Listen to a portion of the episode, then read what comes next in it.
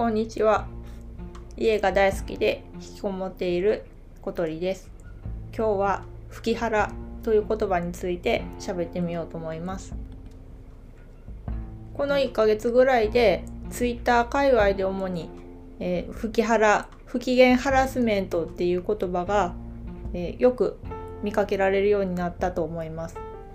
で、吹き腹って言ったら主にはご夫婦とかのパートナー間を指すようなんですけれどもまあもろもろの人間関係には当てはまると思いますしむしろそういったことの方があちこちに転がっているかなと思います。でそういう吹き腹が行われることの前提として上下関係があると思います。例えば旦那さんの方が強くって、まあ、奥さんに当たってこう不機嫌な態度とか見せて機嫌を取ってもらおうというような、まあ、心理が働いていると思うんですけれどもそうやって相手をコントロールしようとしたり機嫌を取ってもらおうと思うあんまり大人じゃない行動を、えー、取る人が、まあ、多いということでそういう言葉ができる背景にはそういったことがあると思います。不機嫌な態度を相手に見せることで「かわいそうだね」とか「よしよし」とかやってもらうことが目的なんでしょうかね。私は、え主に吹き腹をされる方にいたことが多かったのでする方の、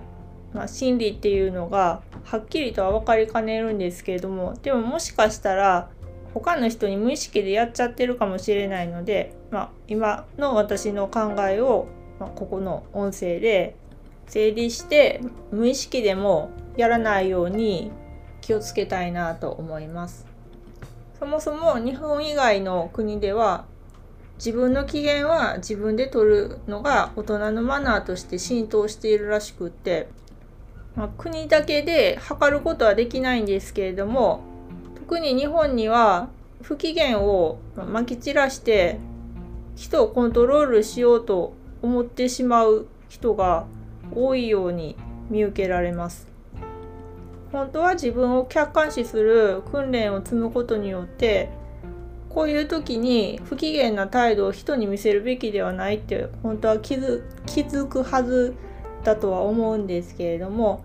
まあ、日々の仕事だったり生活が忙しくて自分を振り返る時間がない、まあ、ちょっと大変な人も多くいらっしゃるのかななんても思ったりします。ただそれをかばうということではなくてそんな感情ベースで生きることからは卒業しないと周りに被害者がたくさん出てしまうことになるのでまずは可能ならば自分からそういう人を見極めて距離を置くことが良いと思います。急にはできないので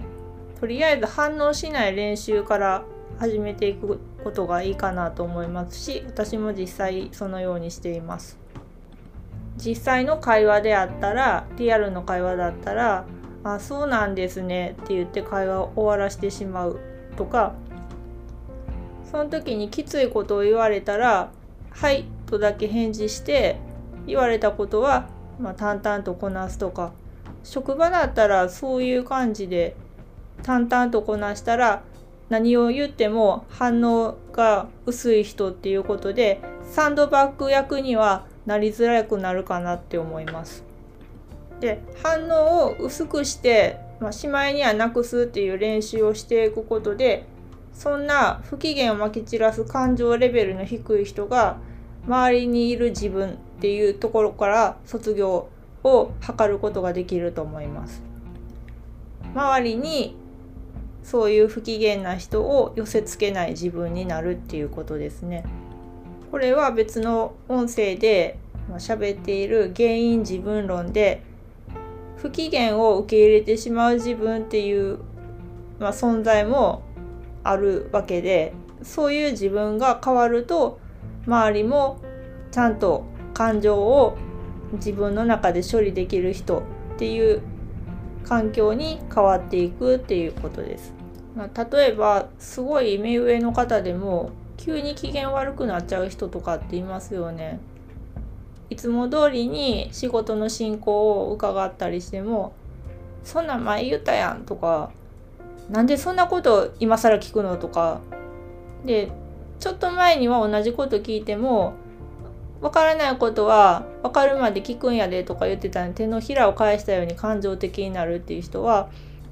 その都度その都度真に受けて傷つくことなんていうのは大損なのでそれは冷静に観察して吹原予備軍と仮定して対応を淡々としていくようにしてください。距離を変に縮めてしまうとこちらがやけどしてしまうのでそういうことが世の中に多いと自分に言い聞かせてこの人はもしかしたらそうじゃないかって思ったら徐々に距離を置くとかなんせサンドバッグ役に適任だと思われないように気をつけないといけません。一見するとすごく冷たい対応のように思えますけれどもこれが今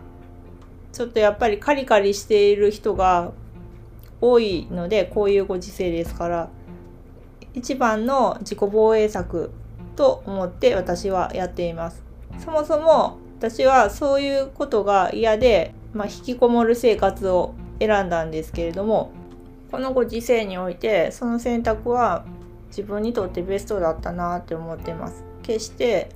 逃げることは悪いことじゃないんで立ち向かうことがかえって神経をすり減らしてその後の生活にものすごく影響を与えてしまうことになるのでもし職場で職場や、学校ご近所付き合いなど、でサンドバッグ役を探している人に出会ってしまったらすぐ仮説検証としてこの人はもしかしたら吹き腹をやってくる人かもしれないっていう仮説を立てて距離を、えー、伺ってみるっていうことをしてみるとご自身の身を守ることにいいんじゃないかなっていうふうに思って今日の音声をとってみました。今日は以上です。最後までお聴きいただきありがとうございました。